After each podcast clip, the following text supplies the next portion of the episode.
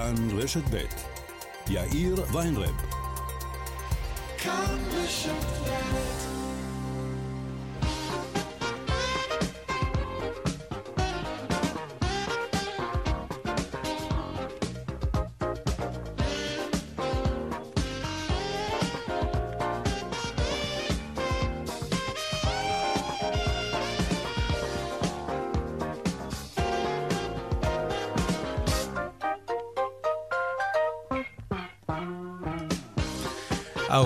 וכמעט חמש דקות, כאן צבע הכסף ברשת ב', יום ראשון, שלום רב לכם, שבוע טוב, העורך רונן פולק, בהפקה יעל קטנה שקד.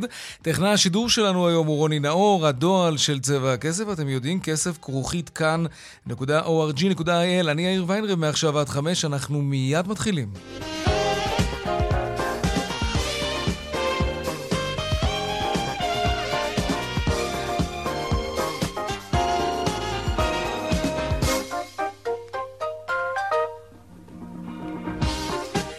כותרות צבע הכסף ליום ראשון, ראש הממשלה נתניהו אומר שהצעת האו"ם שהייתה מאזרחת בישראל 16 אלף מסתננים איננה הפתרון. לפני המראתו לקפריסין מנתב"ג אמר נתניהו שהפתרון הוא הוצאה מרצון של המסתננים. הנה. אנחנו uh, מבקשים צעדים חזקים נגד המתפרעים, כולל גירוש מיידי של אלה שנטלו חלק בזה.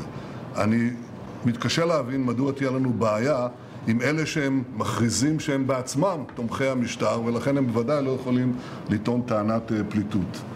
ובינתיים החלטה אחת בנושא הזה כבר התקבלה. שר האוצר הנחה את רשות המיסים לרכז מאמץ בימים הקרובים באכיפה הכלכלית על אה, העסקים הלא חוקיים של המהגרים בדרום תל אביב. שלום דנה ירקצי, כתבתנו הכלכלית.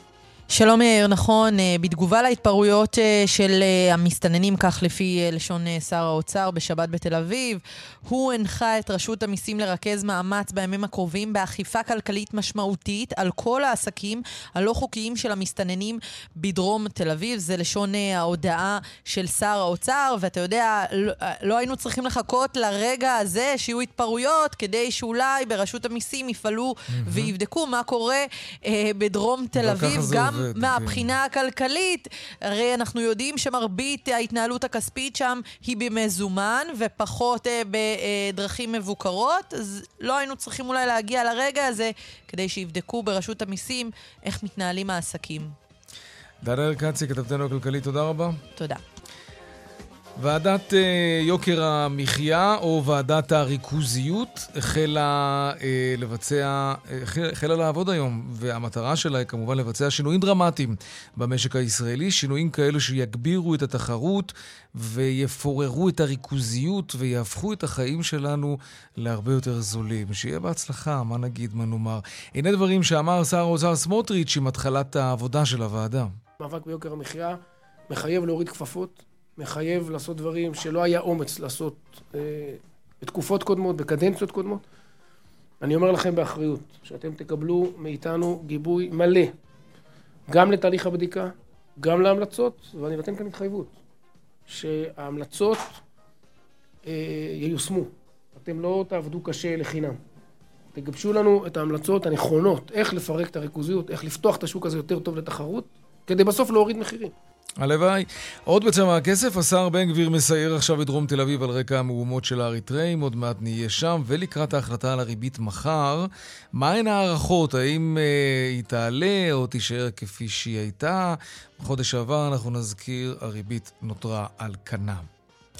נספר לכם גם על הציפור הפיננסית, עמוד פייסבוק, שבו אתם אה, שופכים את הלב עם כל ההתלבטויות הכלכליות שלכם, זה די פופולרי. נועה אקסינר תהיה כאן כדי לספר לכם על הציפור הפיננסית. וגם נדבר על הכוונה להקים עוד נמל תעופה בינלאומי בנוסף לנתב"ג, האם אנחנו חייבים כזה, האם באמת אין ברירה. והעדכון משוקי הכספים לקראת סוף השעה, אלה הכותרות כאן צבע הכסף, אנחנו מיד ממשיכים.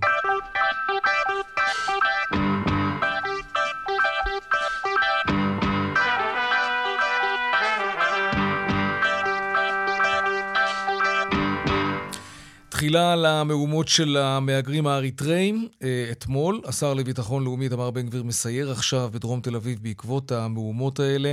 איתי שיקמן, כתבנו שלום. איתי? לא. טוב, עוד מעט אנחנו ננסה לחדש את הקשר עם כתבנו שנמצא שם, אה, השר לביטחון לאומי איתמר בן גביר. כינס שם אה, איזה מסיבונת עיתונאים, בוודאי יש לו הרבה מה לומר על הסוגיה הזאת, שהוא דיבר עליה לא מעט גם בעבר, בוודאי עכשיו, אחרי המהומות בסוף השבוע, ואחרי הסיור שלו בדרום תל אביב, יהיה לו אה, לא מעט לומר גם עכשיו. איתי שיקמן, אתה איתנו? לא. טוב, אז אנחנו נתחיל עם העניינים הכלכליים קודם כל. אה, מחר יודיע בנק ישראל מה החליט לעשות בעניין הריבית. בחודש שעבר, אנחנו זוכרים, הריבית נשארה על כנה, 4.75%, אבל כבר אז הבהיר הבנק המרכזי שזה לא אומר כלום ושייתכן שהוא ישוב ויעלה את הריבית גם בהמשך. הכל תלוי באינפלציה ובעוד כל מיני פרמטרים. האם זה יקרה מחר? שלום, דוקטור מרים שוורץ זיו, מרצה בכירה למימון באוניברסיטה העברית. שלום לך. שלום, שלום.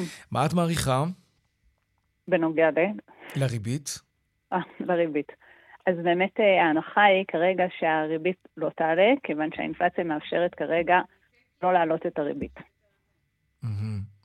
אבל השקל, השקל נורא חלש, והיבואנים כבר מאותתים שאולי מתכוונים להעלות מחירים. כי אין להם ברירה, כי כשהם מייבאים מוצרים, הם קונים אותם בדולר או באירו, וכשהם קונים אותם עם המטבעות האלה, זה יוצא להם הרבה יותר שקלים מאשר פעם. לא תהיה להם ברירה, הם אומרים, לגלגל את זה לאזרחים. אז, אז כן יש חשש לעוד איזשהו בום אינפלציוני, אפילו די בקרוב. זה לא משהו שיאלץ את בנק ישראל להעלות את הריבית כדי לצמצם את הביקושים? אה, אין ספק ששער הדולר הוא עליית שער, יותר נכון, ההתחזקות, הפיחות בשקל הוא בהחלט פקטור דרמטי שעלול לייקר לכולנו את, אה, סל המוצרים שלנו ובהתאם אה, להעלות את האינפלציה. ואין ספק שזה יהיה פקטור מאוד משמעותי בהחלטה העתידית של בנק ישראל אם להמשיך להעלות את הריבית. אין בכלל ספק, מה שאתה מתאר בהחלט עלול לקרות. נכון להיום, אה, נתוני האינפלציה מאפשרים כרגע לא להעלות את, mm-hmm. את, ה, את, ה, את הריבית של בנק ישראל, יש לזה כמובן גם מחיר מאוד כבד לכלכלה. כשמעלים. את אה, ריבית כן. חד וחלק, כן, אם תרצה לדבר על זה קצת. כן, אז בוא נדבר על זה אה, עכשיו, כי באמת אחת, ה... אחת ההשפעות, ההשפעות הכי משמעותיות של העלאת הריבית מתחילת השנה, הייתה באמת על שוק הנדל"ן. שם זה, אפשר לומר באופן הכי מובהק, זה ממש השפיע, ואפילו באופן מיידי המשכנתאות התייקרו, אנשים הפסיקו לקנות דירות, וגם מי שקנה כבר, אה, אנחנו יודעים מה קרה להחזרים החודשיים שלו. ממה שאתם רואים, אה, הציבור... יותר הידק את החגורה, או שהוא העדיף לשמור על רמת החיים והלך למחזר את המשכנתה? מה, מה, איך הציבור התנהג? באמת אנחנו רואים שאנשים uh, עשו את שני הדברים ככה שתיארת. באמת uh, היה, הייתה ירידה בצריכה במוצרים שעליהם אפשר לוותר, או אפשר, uh, נאמר, להצטמצם. לדוגמה, בביגוד. Mm-hmm. ראינו באמת ירידה במחירי הביגוד, כי הביקוש לאותם מוצרים ירד. ירד, כן. Uh, ואנחנו באמת רואים שבעיקר העשירונים התחתונים, שאין להם עודפים uh, בהכנסה החודשית, ובאמת כל שקל מחושב, במיוחד הם אה, ככה מתקשים לעמוד בהחזרי המשכנתאות ומנסים בכל דרך יצירתית לעמוד בנטל המשכנתה שעלה ביחד עם כל ההלוואות מסביב ב-1,400 שקל, שזה סכום מאוד מאוד גבוה. מאוד משמעותי. אבל, מאוד. אוקיי, אז איך עושים את זה? כלומר, רוב הלווים, רוב נוטלי המשכנתאות עשו מחזורים, יש נתונים על זה, או שהם פשוט צמצמו במקומות אחרים? כן, בהחלט יש נתונים על זה, ואני גם יכולה ככה קצת להעיד מהשטח על uh, מה קורה בפועל. כן. מה שקורה בפועל הוא שבאמת uh, מספר לא מבוטל של uh, לוקחי משכנתאות בעצם מחליפים את המסלול שצמוד לריבית הפריים במשכנתה למסלול אחר, מסלול שהוא בעצם ריבית משתנה לא צמודה.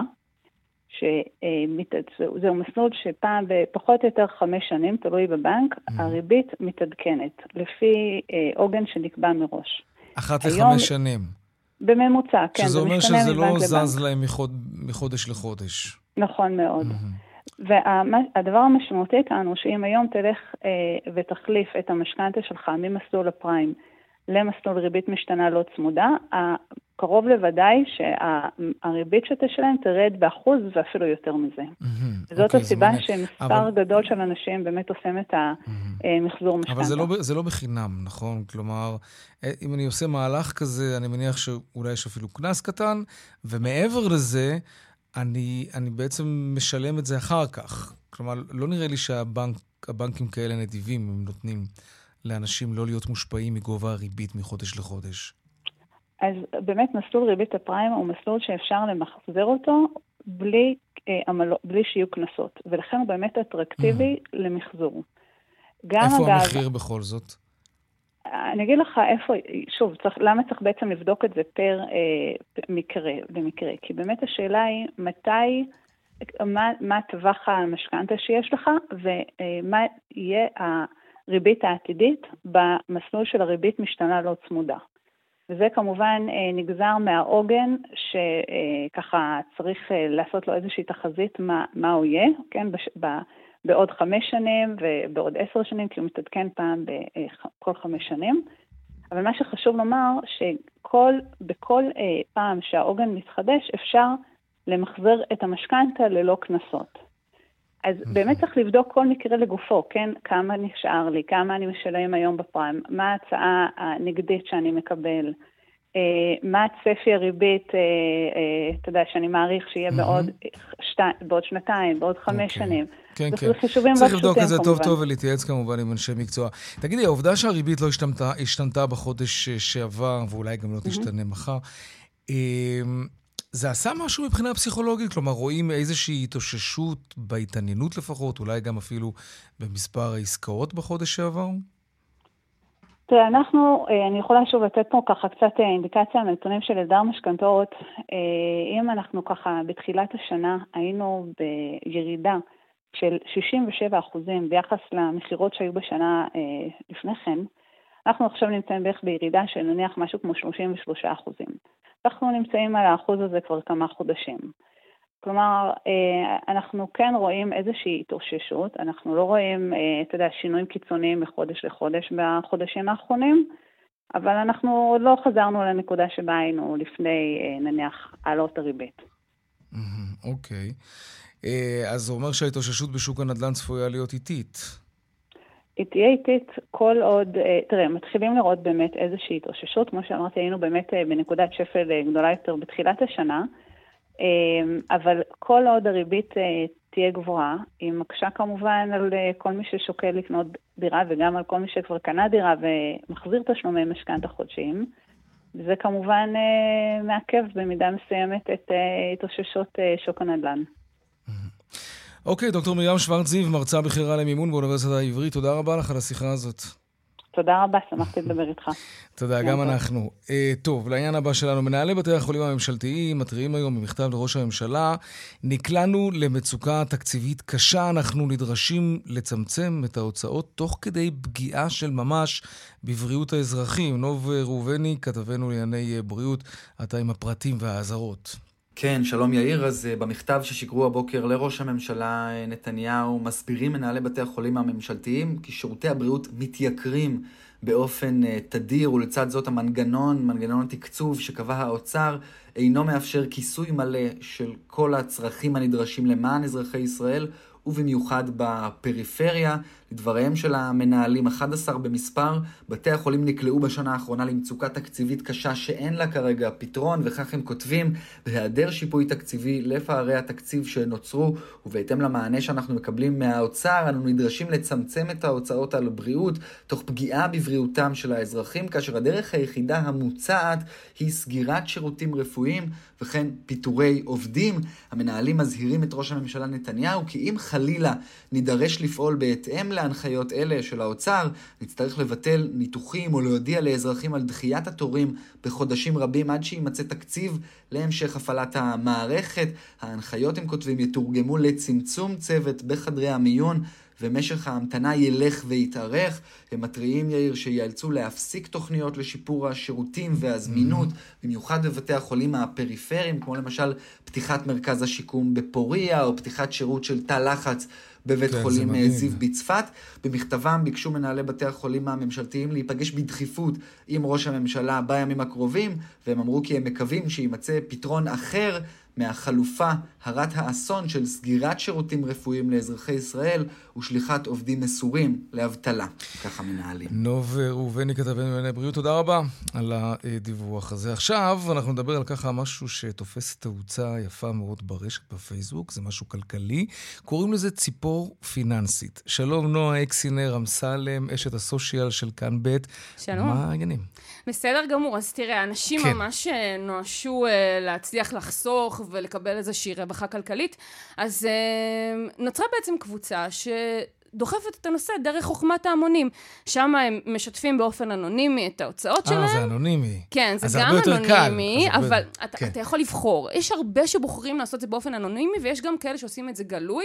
אני מעריכה שלאפקט של האנונימיות יש, אה, זה פשוט עוזר זה יותר יותר כוח, לפתוח. כן. את- כי ראיתי שם קודם, לא, לא, האמת לא שמתי לב שזה אנונימי, אבל ראיתי שאנשים ממש חושפים את השכר שלהם, כותבים כמה הם מרוויחים. נכון, נכון. זה משהו שאתה לא עושה אותו בשם שלך, כי, כי סיפרת סיפורים אחרים על כמה שאתה מרוויח לצורך העניין. נכון, אנשים מרגישים בנוח לחשוף כן. סכומים אמיתיים לגבי מה הם מוציאים שם, והם אומרים, אוקיי, אם לא הצלחתי אה, לחסוך בעצמי, בוא נראה איך חוכמת ההמונים יכולה לעזור לי, והם ממש מפרסמים שם, זו המשכורת שלי, זו המשכורת שלי, זו המשכורת של בן או בת הזוג שלי. כן. זה, אלה ההוצאות שלנו, גני ילדים, ארנונה, עירייה, משכנתה, זה ברמה של סיגריות, זה ברמה של טיולים, כמה אכלנו בחוץ, בכנות לחלוטין. וכשהמטרה היא בעצם מה, סתם לשפוך את הלב, או שממש לקבל איזושהי עצה טובה אולי? אני מעריכה שזה גם וגם, mm-hmm. שזה עוזר כי אין מה לעשות, ההמונים עוזרים כן. לך ומרימים אותך, אבל גם אה, בגלל שכל כך נואשו מהעובדה שאין כל כך רווחה כלכלית במדינה, במיוחד לחבר'ה צעירים כן. אה, כמוני מרגישים את זה,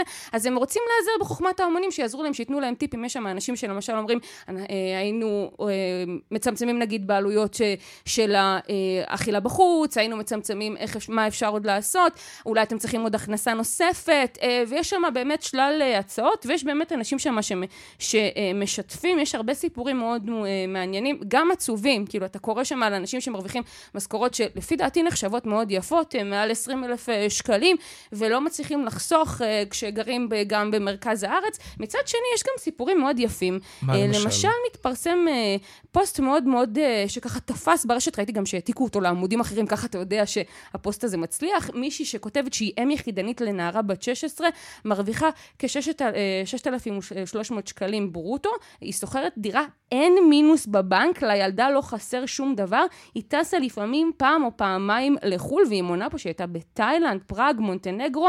היא אומרת שאותה פחות מעניין הדברים החומריים, היא משקיעה את הכל בחוויות של שתינו, הדירה שלה מאוד רחבה, וגם שואלים אותה, איך את עושה את זה, מה- ממה את מתקיימת, והיא עונה שמה בפירוט, וזה מאוד מאוד יפה אה, לראות את זה. ראיתי שם פוסט שמישהי מעל אנונימית,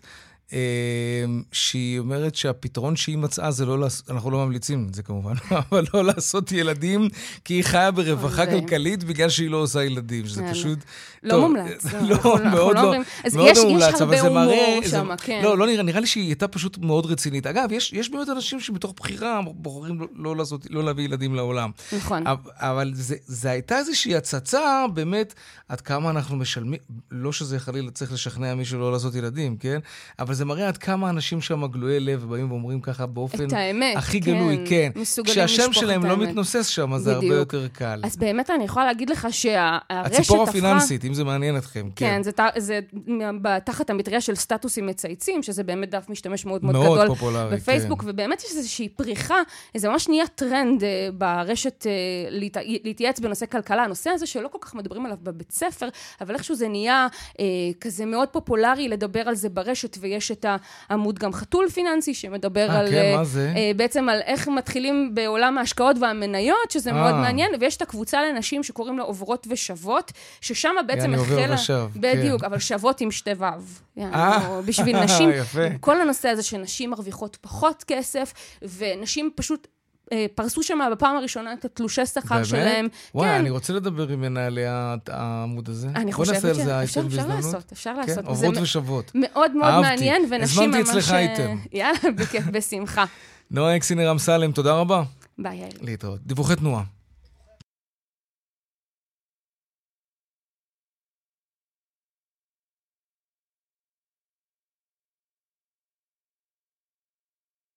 thank you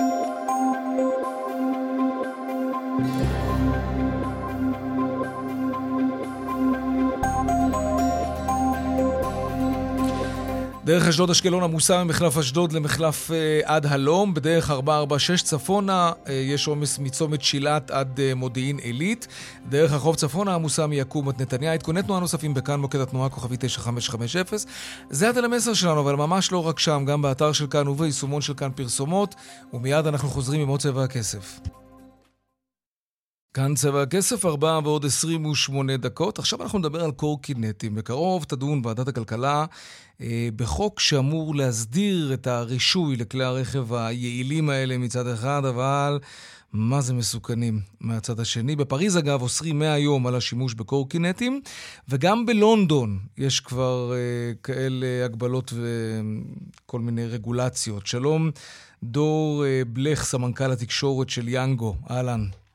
אהלן, אחר צהריים טובים. גם לך. אתה חושש שגם בארץ עלולים לאסור את השימוש בקורקינטים? אנחנו שם? לא, אנחנו... לא הייתי אומר אפילו רחוקים, כי אני לא חושב שזה הכיוון. אני חושב שבניגוד ל... למה שקרה בפריז, אה, בארץ יש רגולציה מצוינת. בפריז לא הייתה רגולציה? לא, אני, אה, לשמחתי ולשמחת אשתי, הייתי בפריז, היינו יחד אה, לפני מספר חודשים. כן. אה, והאמת שלמעט למעט הגבלת מהירות, שגם היא מעט פחות רלוונטית שם, כי המהירות שמוגבלת לקורקינט שם לא מאוד רחוקה מהמהירות המוגבלת לרכבים, כן. לא הייתה שום רגולציה. בישראל, בכל הרשויות המקומיות, בכלל הרשויות המקומיות עושות עבודה מאוד טובה ברגולציה הזאת.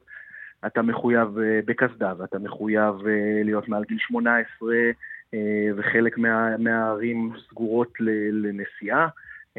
כלומר, בתל אביב, בתוך נמל תל אביב, אתה לא יכול לנסוע באזור כיכר רבין או הטיילת, המהירות שלך מוגבלת למהירות שדי מקבילה למהירות של הליכה. זה לא היה ככה בהתחלה, אלה דברים שנולדו תוך כדי נכון. תנועה, נגדיר את זה ככה. אבל אתה יודע, אתה, אתה יכול לעטוף את, ה, את הנושא הזה בכמה רגולציה שאתה, שאתה רוצה. הסטטיסטיקה... עדיין מדברת בעד עצמה, והיא עדיין קשה. מדובר, נדמה לי, ב-4,000 תאונות בשנה. אבל אתה יודע מה, עזוב את הסטטיסטיקה. כל מי שהולך או נוהג בעיר, חוטף לפחות ארבעה התקפי לב מהרוכבים האלה. הם צצים לך פתאום, אתה נכנס לשוק מזה. תשמע, משהו, אתה יודע, תכריח אותם לשים קסדה ו- ועוד כל מיני עניינים והגבלות, ועדיין יש משהו בתרבות הנסיעה הזאת של הקורקינט, שזה מועד לפורענות. אז, אז קודם כל אנחנו מסכימים, אנחנו מסכימים על הבעיה, אנחנו אולי אה, לא מסכימים על הפתרון, או חלקנו לא מיודעים מספיק על, על הפתרון. בעצם הקורקינטים השיתופיים, גם אפשר לראות את זה בסטטיסטיקה, הם אחראים לפחות בערך ל-4% מהתאונות, ובעצם... אה, לא הבנתי, הש... הקורקינטים השיתופיים. לעומת, כן, לעומת, לעומת הקורקינטים הפרטיים, אה, הבנתי. מסך אוקיי. כל התאונות הקורקינטים זה 4 נקודה.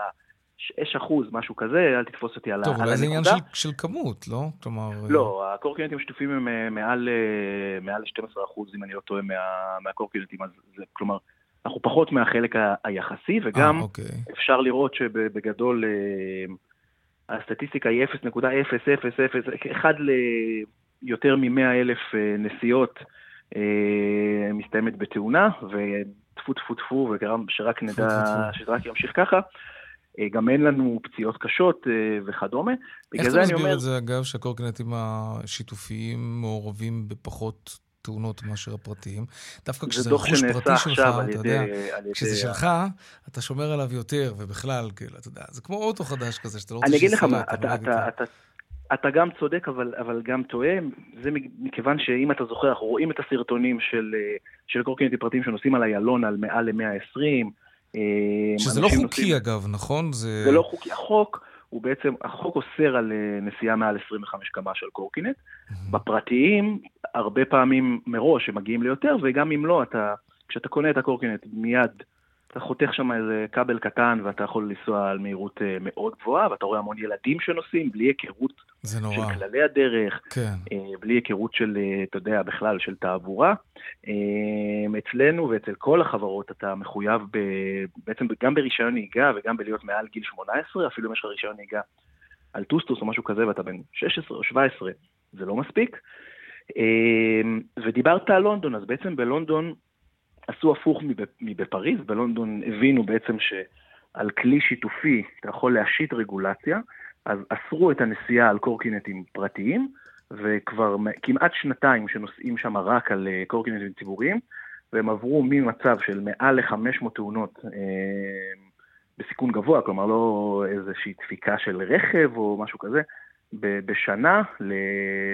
הם עשו דוח עכשיו על 18 חודשים אה, ראשונים, היה פחות מ-22 תאונות, ואפס הרוגים, לאחר שהיה כמות הרוגים, אה, היה כמה וכמה הרוגים, שזה בעצם מה שהביא ל... לשינוי הזה ול... אז מה... לכל הזעקה. זה בלונדון. מה, מה מתכננים כאן? כשוועדת הכלכלה צפויה, נדמה לי, לדון בזה אפילו עוד השבוע. על מה מדובר? החוק שמדובר עכשיו בוועדת הכלכלה הוא בעצם כן להכיל רגולציה כלשהי על הקורקינטים הפרטיים, שבעצם להוסיף להם מספר רישוי שהם יהיו כמו רכב. כלומר, אתה קנית עכשיו קורקינט, הוא משוייך אליך, אם אה, עברת באדום בכביש או נסעת בצורה מסוכנת וצילמו אותך, הדוח יגיע ישירות אליך. רישיון נהיגה גם, או שלא צריך להרחיק לכת עד כדי כך?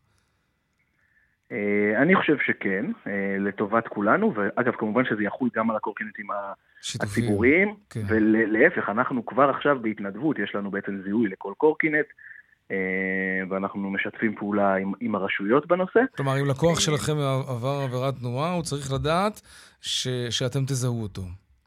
לא, אנחנו נזהה אותו, אבל תתבקשו. יותר מככה, אנחנו מקבלים uh, הרבה פעמים בקשות מהמשטרה או צווים מבתי כן. משפט למסור את הפרטים, ובאמצעות הזיהוי של הקורקינט אנחנו יכולים לעבוד, זה לא רק אנחנו, כלומר זה כל החברות אה, וזה חלק מהעניין. תגיד רגע, אשאל אותך שאלה כזאת, דווקא בהקשר. של מה שסיפרת עכשיו, שאני חושב שזה מאוד יפה שאתם משתפים כמובן, אם זה צו בית משפט כמובן אין לכם ברירה, אבל אם באופן התנדבותי אתם גם מספקים מידע לנהגים פורעי חוק. באופן התנדבותי אנחנו לא, כי החוק לא מאפשר לנו, אנחנו אוקיי. בעצם אה, שומרים על פרטיות המשתמשים. אם בכל זאת המשטרה פנתה אליכם, ואתם יודעים שהלקוח הזה, ואתם יודעים לזהות את זה, כי זה סימנו אצלכם, הם, הם, הם נהגים מופרעים, שהיו מעורבים בתאונות. אתם יכולים גם למנוע מנוי? אנחנו חוסמים אה, חוס... משתמשים לפעמים, כן. כן? אה, אוקיי.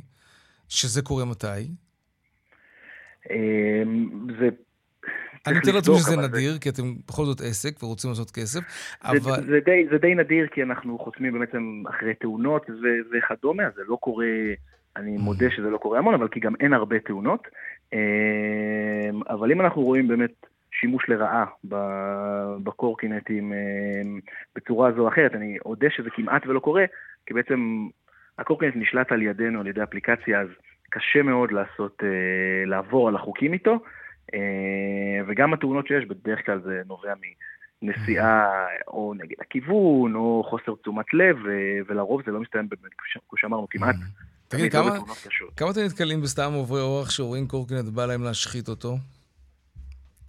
אה, זה קורה מעט, יש יותר uh, מקרי גנבות, uh, שזה דווקא מ... יותר מכיוון הרשות כן? הפלסטינית. אה, אוקיי. טוב, כמו כלי רכב. דור בלך, סמנכ"ל התקשורת של יאנגו, תודה רבה לך על השיחה הזאת. תודה, ושכולנו ננהג בזהירות, לא משנה על איזה... כן, נכון, הכי חשוב. תודה רבה. תודה. ביי ביי.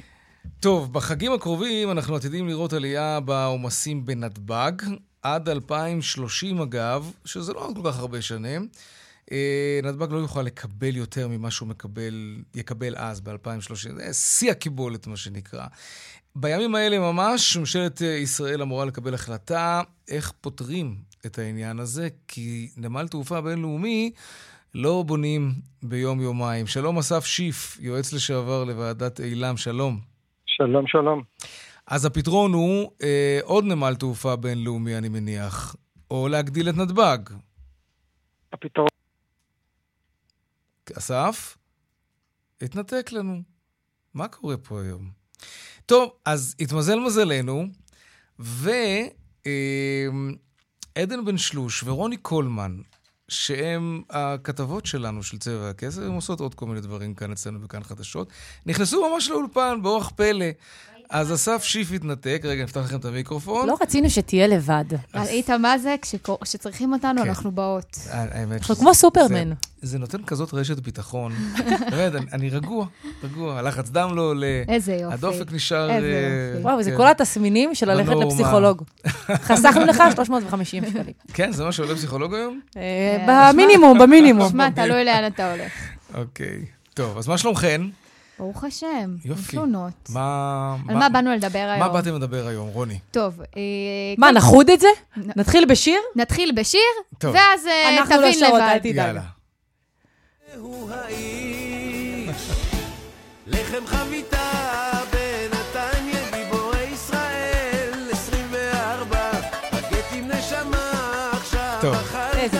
איזה שיר. זה להיט לא נורמלי. איזה מילים. אבל לא באתם לספר לנו סיפור שאנחנו מכירים, נכון? יש איזושהי נכון. התפתחות. יש קודם כל גם. טוויסט בעלילה, מה שנקרא. לגמרי. אז כנראה שהיית צריך לגור במערה כדי לא לשמוע בחודשים האחרונים את, כן, אה, נכון. השיר לחם חביתה, אבל כנראה שעם הפרסום עולים גם אה, וצפים דברים שכנראה ויקי עזרא, הבעלים של לחם חביתה, פחות אה, רצה ש... פחות רצה ש... פחות רצה שייחשפו. מה למשל? לצורך העניין, אה, בתחילת החודש אה, נחשף שבעצם אה, לרש... ללחם חביתה אין רישיון עסק.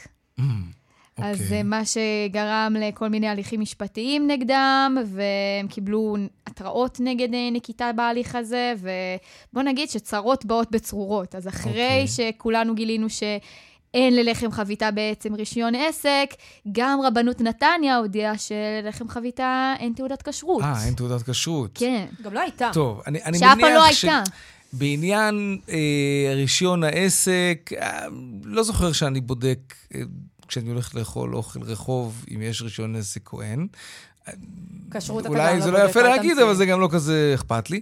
אה, כשרות. אני מניח שזה אכפת להרבה מאוד אנשים. שמע, אבל רישיון עסק אולי זה כן חשוב במקום שמתעסק בביצים ובשר. כן.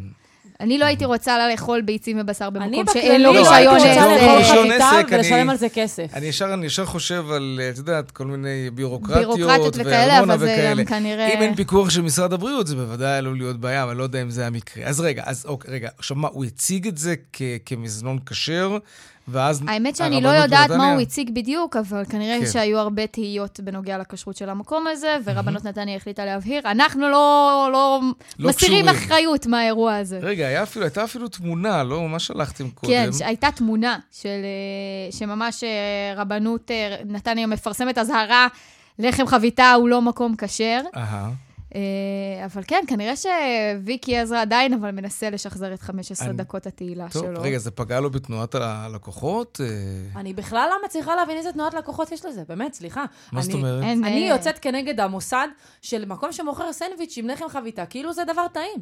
מה, לחם חביתה. זה בית טעים. זה. נורא- נורא אז תלוי אולי מה אני אכין. סנדוויץ' עם שוקולד השחר. ואני אמכור את זה.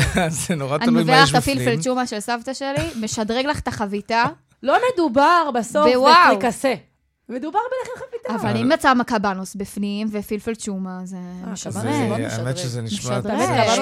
זה נשמע- מדהים. ואם גם ראיתי שהוא... גבינה זה כבר לא כשר. אבל ראיתי שהוא גם שם שם מרגז בפנים. מה, משדרג, כן? משדרג. טוב, בסדר, אני, אני משתדל לאכול פחות ופחות בשר בזמן האחרון, לא יודע. נכנס לי ג'וק כזה, כן. שזה לא אבל בסדר. יאיר, אנחנו כולנו יודעים שפעם בכמה זמן נכנס לך ג'וק, ואתה לא תמיד עומד נכון. בג'וקים האלה נכון. שנכנסים. נכון, זה לא היה יפה מה שעשית עכשיו. זה לא היה יפה, אבל לא זה היה. גם. היה נכון. בוא אני ניסיתי נחזור, להגדיל אה, את עצמי, ואת כאילו הקטנת. טוב, אני, מחזירה אותנו, עכשיו אני המורה של הפינה הזאת, אני מחזירה כן. אותנו לנושא. אנחנו רוצות לדבר על משהו שהוא לא פחות איקוני מ- כן. מוויקי עזרא. אה, כן. רוני, אני אתן לך את הכבוד. טוב, אז אה, מה יותר איקוני מברבי בתקופה שהם האחרונה? כמעט אותו דבר. כמעט? אותו מעמד. אני ראיתי, אני לא לא. אהבתי. אני לא ראיתי את את הסרט. לא, אני גם ראיתי, אני לא יכול להגיד שלא אהבתי, אבל אחרי שקראתי כל כך הרבה ביקורות, אמרתי, וואו, זה הולך להיות כאילו משהו שאני אחשוב עליו ארבעה ימים. לא, לא, לא. אני אגיד לא. אני אגיד לך מה אני חושבת על זה. היו שם גם קצת שנאת קודם כל, גברים. כל השירים מיותר. כן. אם אנחנו כבר נכנסים לביקורת, וב', אני לא מרגישה שאני צריכה שיגידו לי את המסר וילעשו לי אותו, כדי שאני אבין מסרים פמיניסטיים. יש לי שכל בגלל דווקא תנועת הפמיניזם, שנתנה שכל לנשים, אני יכולה להבין מסרים גם אם הם אה, קצת יותר מורכבים. לא צריך להגיד לי, את חכמה, את יפה, את מוצלחת. נכון. זה- מה גם כבר לא שם.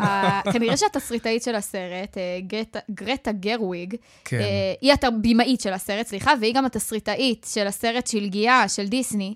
או, אה, שהוא בכלל מעורר... שהוא בכלל מעורר המון בוא נגיד אמוציות. שלא מדובר באישה שצריכה לשמור שקל לבן ליום ממש שחור, כי, לא, רוני, ממש לא.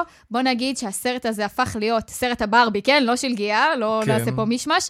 אה, ברבי הפך להיות הסרט המצליח ביותר לשנת 2023. מבחינת הכנסות, מבחינת הכנסות. אגב, אם אתם רוצים לקרוא 365 ביקורת ממש טובה על הסרט. ברבי, אני מציע לכם אה, לקרוא את הביקורת של יעל גלנט.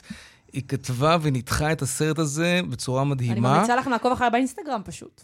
כן. אחריי. אחריי. איך אפשר גם? כמו נפלאה. תמיד. טוב, אז רגע, אז רגע, הזכרת אגב את שלגיה, שזה סרט שעשה הרבה בלאגן נכון. מכל מיני סיבות. נכון, אבל אנחנו בא לא לכם נדבר... לדבר על זה, או שיש לכם עוד משהו? יש לא לנו עוד? הרבה מה לדבר אה, על אז יאללה, אז בוא ברבי. נדבר על זה, אוקיי. קודם כל, יכול לדבר. על הכל, אתה כן. יודע. אם יישאר זמן, נדבר על שלגיה, ומי שלא, אני מפנה אתכם ליוטיוב של אה, כאן חדשות, דיברנו על זה בחדשות הלילה, ביום רוני, לא. לעשות אה, לעצמך יח"צ לפינות נכון, שאת עושה סליחה, בטלוויזיה. סליחה, טוב, צודקת. אז אה, על מה עוד מדברים? רגע, אנחנו עדיין, רוצות אנחנו רוצות למנות את? ההישגים המוצלחים של הסרט הזה. הוא באמת, עכשיו, בנימה רצינית, אחד הסרטים המרוויחים שהיו אי כמה פעם. הרוויח עד עכשיו? אוקיי, אז אה, אמרתי את זה. רגע, תדברי למיקרופון, אחרת לא אוקיי, נשמע אותך. וואו, סליחה, כן. סליחה, סליחה, כן, מאזינים ככה זה עובד. ברדיו. ההכנסות של הסרט לבינתיים זה מיליארד ו-365 מיליון דולרים. זה כן. המון. זה המון. וזה גם הסרט המרוויח ביותר של הקיץ. מהמם. של אה, השנה. של השנה, של 2023, וגם הוא מקום ה-15. בכל הזמנים. בכל הזמנים. וזה- וזה- וזה סרט טרי. כלומר, סרט מהשנה. הוא עוד יכול ממש להגיע למקומות הראשונים, אם לא למקום הראשון. הוא, הוא בטוח אה, יתקדם שם עוד. זה בטוח. אה, נכון, האמת שגם הוא ממש ניצח באופן אה, חסר תקדים את המתחרה שלו, אופנהיימר, אה, שהוא כרגע רק במקום אבל זה השלישי. לא אותו ז'אנר. אופנהיימר זה סרט מדהים. נהניתי מאופנהיימר, כמו. שלא נהניתי מסרט המון וואו. זמן, אבל הם היו אמורים להתחרות על המקום הראשון. להתחרות, וגם אבל היה הם איזשהו יכולים טרנד להתחרות, זה כזה. שני דברים שונים לגמרי. נכון, אבל הציגו אותם כל ולעולם הקיץ כמתחרים. סרט כמו ברבי ירוויח הרבה יותר כסף מאשר סרט כמו נכון, אופנהיימר. כי אופנהיימר אה, הוא סרט שמיועד לקהל אחר, זה נכון. נכון. אבל שיש יותר קהל של אנשים ממנו, שיש יותר ממנו על יאיר פני ורוני, כדור לא. להתנסה עליי, אני ראיתי רק די, זה ברבי. לא קשור בכלל זה לא. קשור לאנשים חכמים, זה קשור. לאנשים עם יותר מדי זמן פנוי, שיש להם שלוש שעות לראות סרט. אתם רואים את יעל קטנה שקד? כן, היא מסמנת לי שאסף שיף, שהתנתק קודם, או, אסף, כל הכבוד. ובזכותו הקדמנו את האייטם שלכם, כבר נמצא על קו הטלפון. איזה יאללה, יופי. שיף. אז המון המון תודה, תודה לאסף, תודה לך. ודיברנו. תודה רבה והיה לאסף. כיף כמו תמיד. ואחלה, ובהצלחה. לברבי ולחביתות. אמן. ביי. ביי. שוב שלום, אסף שיף, יועץ, יועץ לשעבר לוועדת אילם, אהלן. אהלן, שלום, שלום. טוב, אז אנחנו מבינים שנתב"ג כבר לא, בעוד כמה שנים ולא הרבה, לא יוכל לספק את מה שהוא אמור לספק, וזו תנועה חלקה ולא עמוסה מדי של uh, יוצאים ונכנסים ממדינתנו הקטנטונת. אז מה הפתרון? הגדלת נתב"ג או הקמה של נמל תעופה בינלאומי חדש? כמו כל דבר, התשובה היא מורכבת. ואם אני צריך להגיד בשתי מילים, אז גם וגם.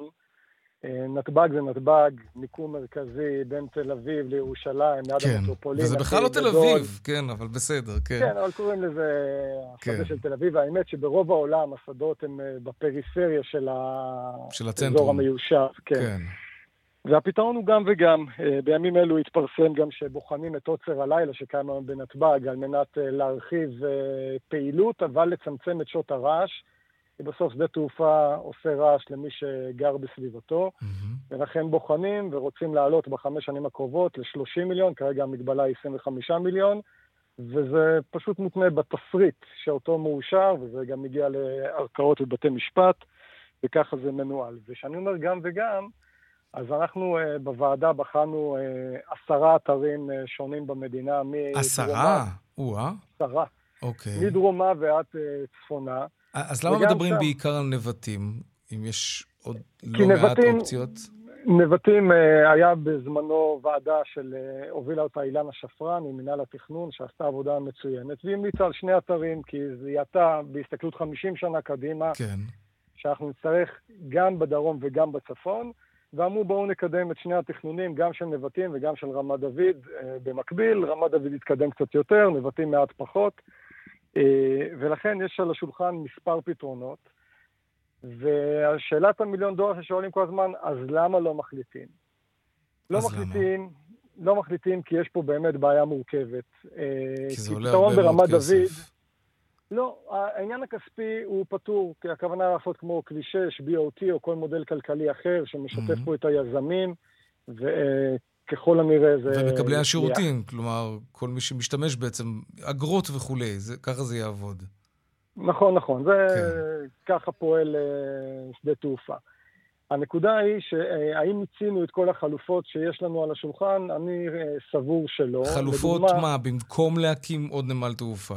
במקום להקים עוד נמל תעופה מאפס, למשל? שזה תמיד אפשרי, כן. למשל יש לנו את שדה תעופה חיפה, שהוא מוגדר כשדה בינלאומי, יש לו בעיה אחת, המסלול שלו קצר, ומסלול קצר לא מאפשר למטוסים שרי גוף בשפה שלנו, ובוודאי לא רחבי גוף לפעול, ולכן המטוסים היחידים שיכולים לפעול בו זה מטוסים שאנחנו רואים אותם עם הפרופלורים, ואין. אבל התושבים בחיפה לא ייתנו לזה יד, זה ממש מעל הראש שלהם. יפה, וצריך להבין, דווקא שדה בחיפה הוא טוב לתושבי חיפה. כי מרבית מהרעש הוא בכלל בים. השדה לא משפיע על הצדדים שלו, אלא משפיע על ציר הטיסה.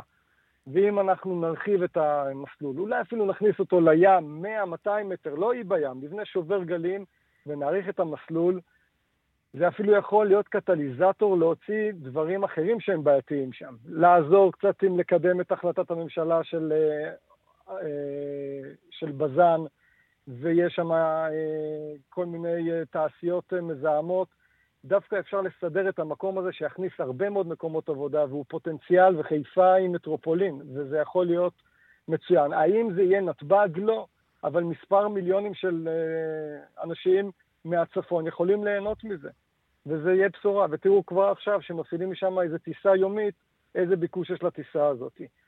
וצריך לקחת פה החלטה אמיצה של ממשלת ישראל, שמתעדפת בעיניי את הדרום, את הפריפריה הדרומית, זה צריך להיות רבע שעה מבאר שבע.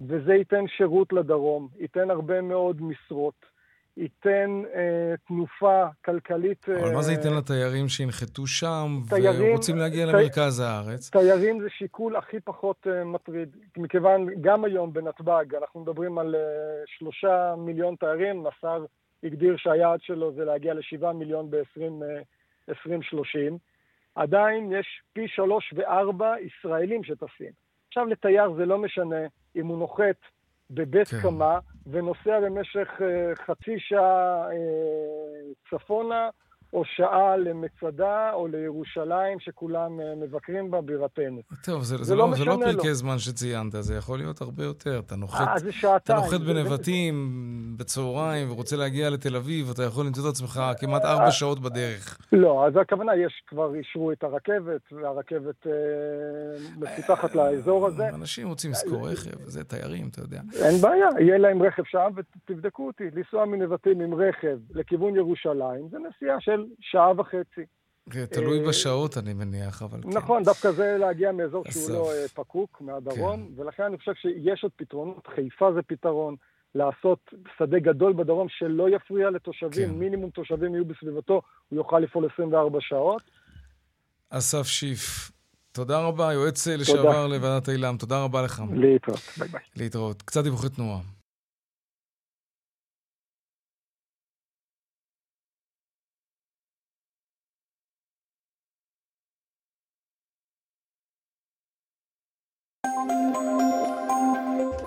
בדרך 70 צפונה יש אה, עומס מתמרה עד צומת אחיהוד, בדרך 6 אה, צפונה עמוס מקסם עד אייל. ודרך החוף צפונה עמוסה מיקום עד נתניה, עדכוני תנועה נוספים בכאן מוקד התנועה כוכבי 9550, גם באתר של כאן וביישומון של כאן, פרסומות, ומיד אנחנו חוזרים עם העדכון משוקי הכספים. 102, 200, take them. שלום רונן מנחם, כלכלן שווקים ראשי מזרחי טפחות. אין לנו יותר מחצי דקה, אני מתנצל מראש. נרוץ על השווקים. כן. בחצי דקה אני אגיד לך שהיום היו נטייה לירידות שערים, תל אביב 35 ירד, עלה, סליחה, ירד בשש מאיות, תל אביב 90 ירד באחוז אחד ושתי מאיות. ראינו היום אה, ירידות כמעט בכל הענפים, אה, לרבות חברות ריטייל, ביטוח, נדל"ן ובנייה.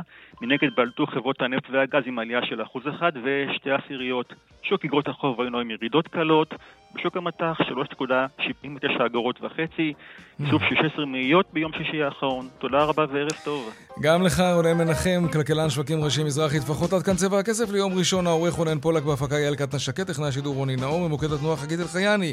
אני יאיר ויינרב, מיד אחרינו, בנימיני וגואטה, נשתמע כאן שוב מחר בארבעה אחר הצהריים, רונן פולק יהיה כאן. ערב טוב ושקט, שלום שלום.